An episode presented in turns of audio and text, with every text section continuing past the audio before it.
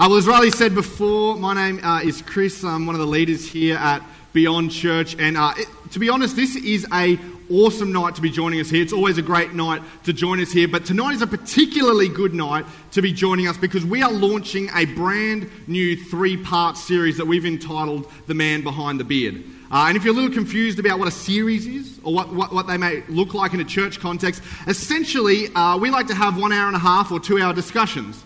Uh, but we realise that no one wants to sit down for two hours. And so, what we like to do is we like to chunk these down into kind of episodes or parts, uh, if you like. And, and every week for the, for the next couple of weeks, we'll dive deep uh, into this big topic.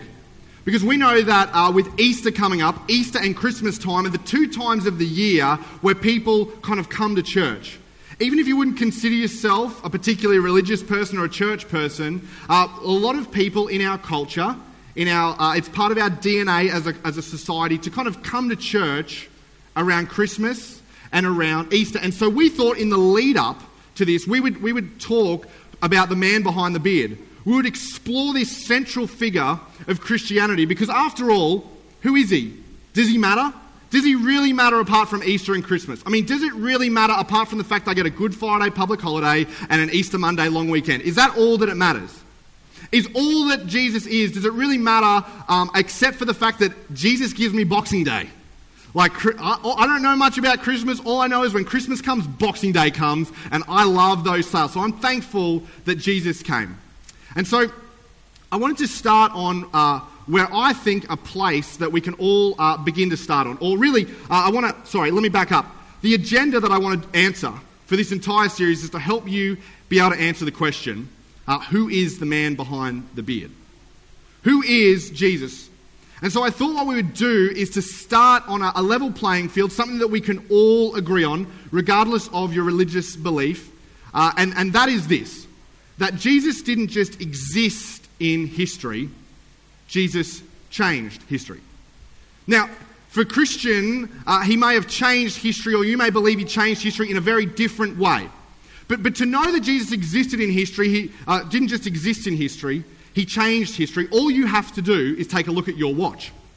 All you have to do is think of every time you sign your name and then you date it afterwards. All you have to think is every time you pull out your calendar and you say, what date is that on? Have you ever wondered why we're in the year 2017? I mean, the, the world has been around for a lot more than 2,000 years. Yet, for some reason, we're only in the year 2017. Well, we start our calendar and we begin to count forward from when Jesus was born. So, around 2017 years ago, Jesus was born. Actually, it's probably more like three, the year three that Jesus was born. But, but we started our calendar 2017, uh, 2,000 years ago when Jesus was born. And any time before Jesus was born is marked as BC or before Christ, and any time after it is marked as Anno Domini or after Christ. So, whether you look at your watch or whether you celebrate Easter or you enjoy those public holidays, we can all agree that Jesus didn't just exist in history, but he actually changed history. Now, to know that someone changed history is very different to knowing that person. See, it's one thing to know that Jesus changed history, it's a very, very different thing altogether to know Jesus. There are a lot of people that I'm sure you know changed history, but maybe you don't know a lot about them. Martin Luther King changed history for African Americans. Martin Luther King brought in liberty and freedom and, and basic human rights for an entire race of people in America.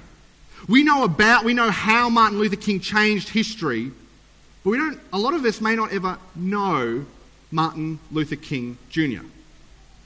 I realise uh, that the, the, vast majority of us here would, would sit in that millennial bracket.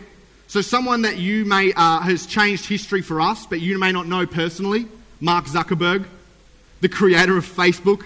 Mark Zuckerberg changed the way that we interact in a social world. Mark Zuckerberg uh, took the, the possibility of connections from community and made it global. Someone that, uh, that I think will, will, we will look back on in a number of years and we'll say that person changed the face of history is someone by the name of Elon Musk. Some of you, uh, some of you are probably here like, Elon who? Uh, some of you who are like the, those tech people, you may know Elon Musk. He's one of the founders, he's one of the designers of Tesla, which is a uh, company that, that looks at innovation and technology. They're the, Elon Musk is one of the brains behind the self driving car, looking to eliminate as best we can accidents on the road. Elon Musk may be one of those people that we look back in history and say, hey, that person changed history. I know they changed history, but I don't actually know them very well at all. So, as I said before, my agenda with this entire series is to help you not just know that Jesus changed history, not to help you just know that Jesus existed, but to get you to know Jesus. Essentially, at the end of this series, I want you to be able to answer this question Who is the man behind the beard? And if you had to answer that question now, how would you answer it? If right now, given your life experience, how would you answer that question? If someone said, Hey, who is the man behind the beard? Because I'd be willing to bet that there would be about as many different answers as there are people in this room. In fact, this is such a big deal. The answer to this question is such a big deal that every other major world religion in the world has an answer to this question. Islam answers this question by saying Jesus was a prophet. Buddhism answers this question by saying Jesus was an enlightened man. Hinduism answers this question by saying Jesus was just one God among a whole heap of gods. In fact, even the New Age spiritualist movement answers this question by saying, well, Jesus, Jesus was just a good moral teacher. That's, that's what we know about Jesus. And see, we can kind of look at this, and, and as many different people have many different takes on Jesus. But if we're honest, we would, we would know that in our lives, a lot of different people have a lot of different takes about us. In fact, I'm willing to bet that the, the people in your work environment have a very different perspective and a very different take on you than maybe your family does. And maybe your mum and dad, depending on how old you are, have a very different take on you and a very different angle at looking at you to what your brothers and sisters do. And maybe those of you who are in a relationship, maybe you're married or maybe you're dating, chances are that the, the person that you're in that relationship with has a very different take on you, has a very different perspective on you than everyone else that you know. And so, what I want to do is, I want to ask you a little bit of a question. If you were to choose someone to write your history, who would it be?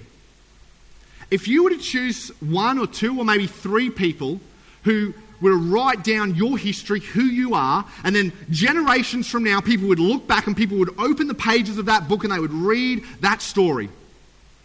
And they would read your journey. Who would you pick?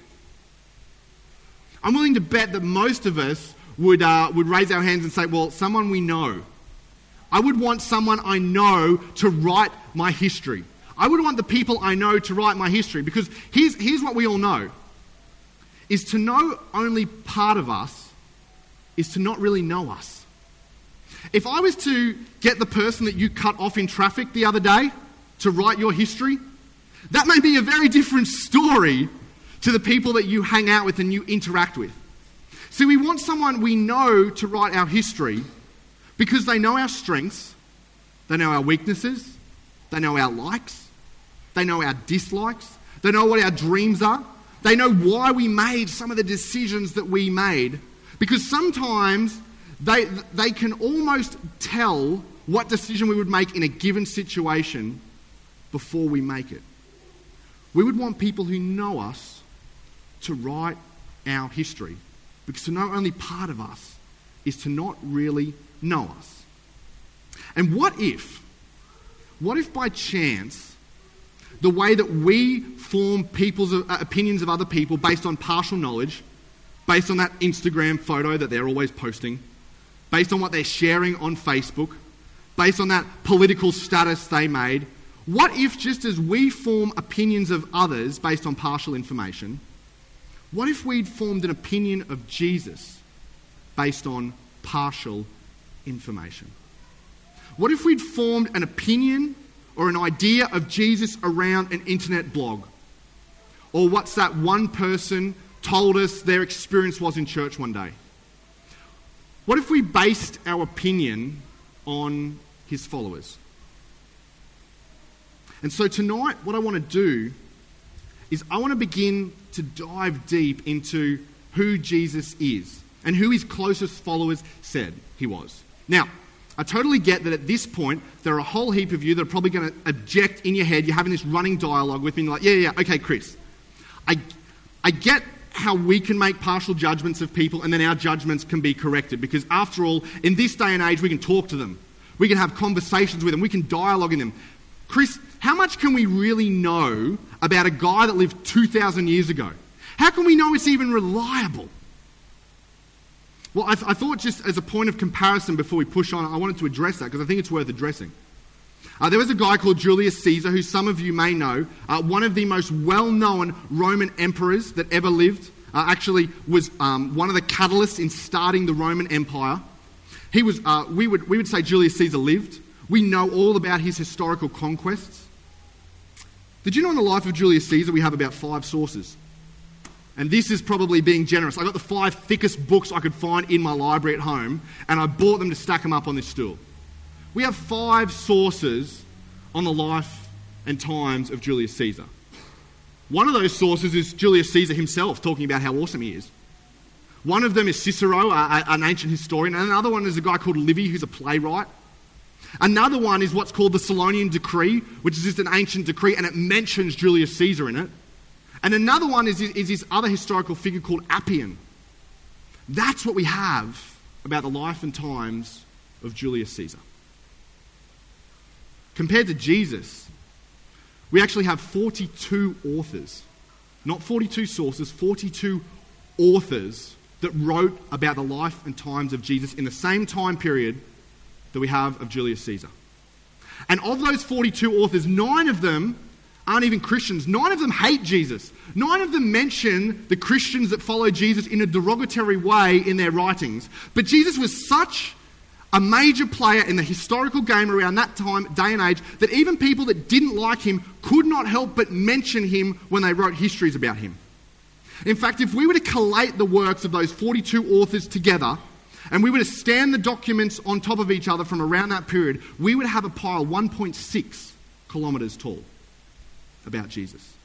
Jesus is the most written about historical figure from his day and age. So, the question that I want to wrestle to the ground in the last couple of minutes that we have together tonight is what did the people who wrote about Jesus have to say about Jesus? If we're going to get to know the man behind the beard, then we surely should, under, should know who were the people that knew him best and what did they have to say about the man behind the beard. And so I want to, I want to wade into this conversation tonight by looking at, at, a, at a medical doctor who wrote a biography about Jesus. And, and here, uh, at the very start of his biography, this medical doctor called Luke actually tells us why he's writing his biographical account of Jesus.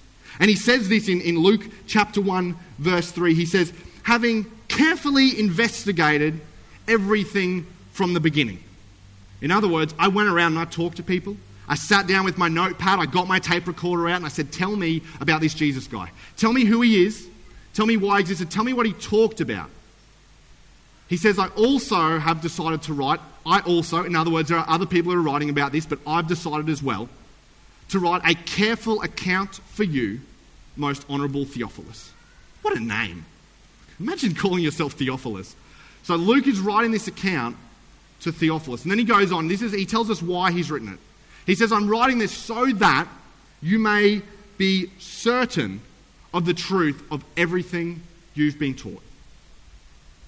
In other words, Luke acknowledges this Jesus guy said and did some pretty controversial things. And I went and I interviewed people to find out who this man behind the beard is. And now I'm presenting my research, I'm presenting my findings to you so that you can be certain of the hope and you can be certain of who he said he was and what he did. And so now, with that intro, I want to fast forward a little bit in Luke's biographical account. And where we're going to enter into tonight in, in Luke's account is Jesus has just been teaching a crowd. Everywhere Jesus went, he seemed to attract a crowd. And Jesus is kind of just pulled away from the crowd a little bit. And him and his 12 disciples have kind of gone off for the evening to, to grab a bite to eat and just debrief, hang out. And as they're kind of just walking along the road to grab something to eat, Jesus asks them this question. Just casually, he says, Who do people say that I am? In other words, when you guys are, when you guys are checking your social feeds, when you guys are listening to your podcasts, when you guys turn on 9MSN or you're watching the news, what's, what are people saying about me? What have you heard people talk about me? And, he, and his group of 12 followers, they say, well, some people say that you're John the Baptist. Others say that you're Elijah.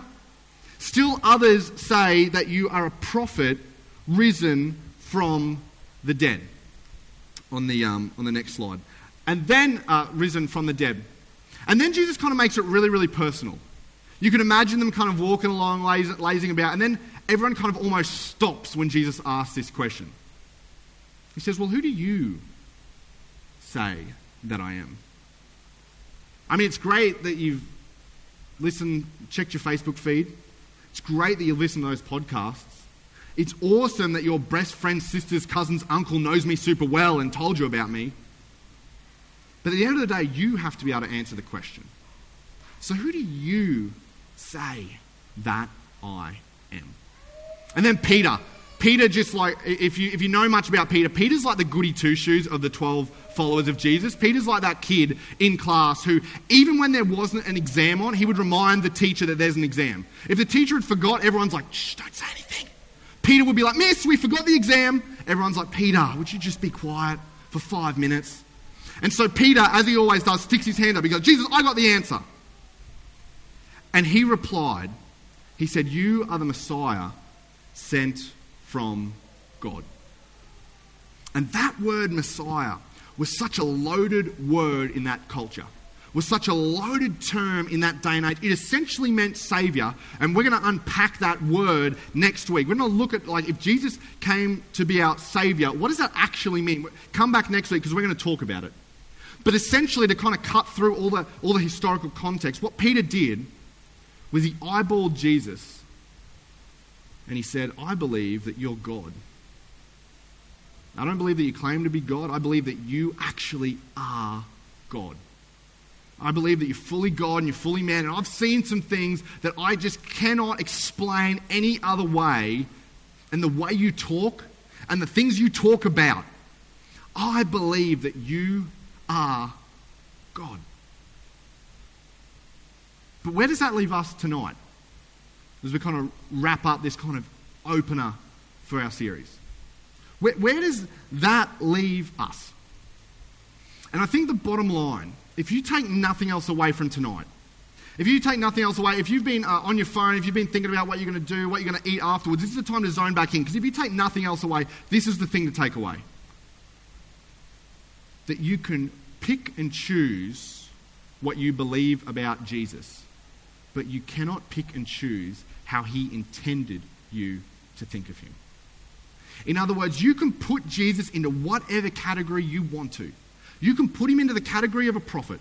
You can put him into the category of a good moral teacher. You can put him in the category of your BFF forever.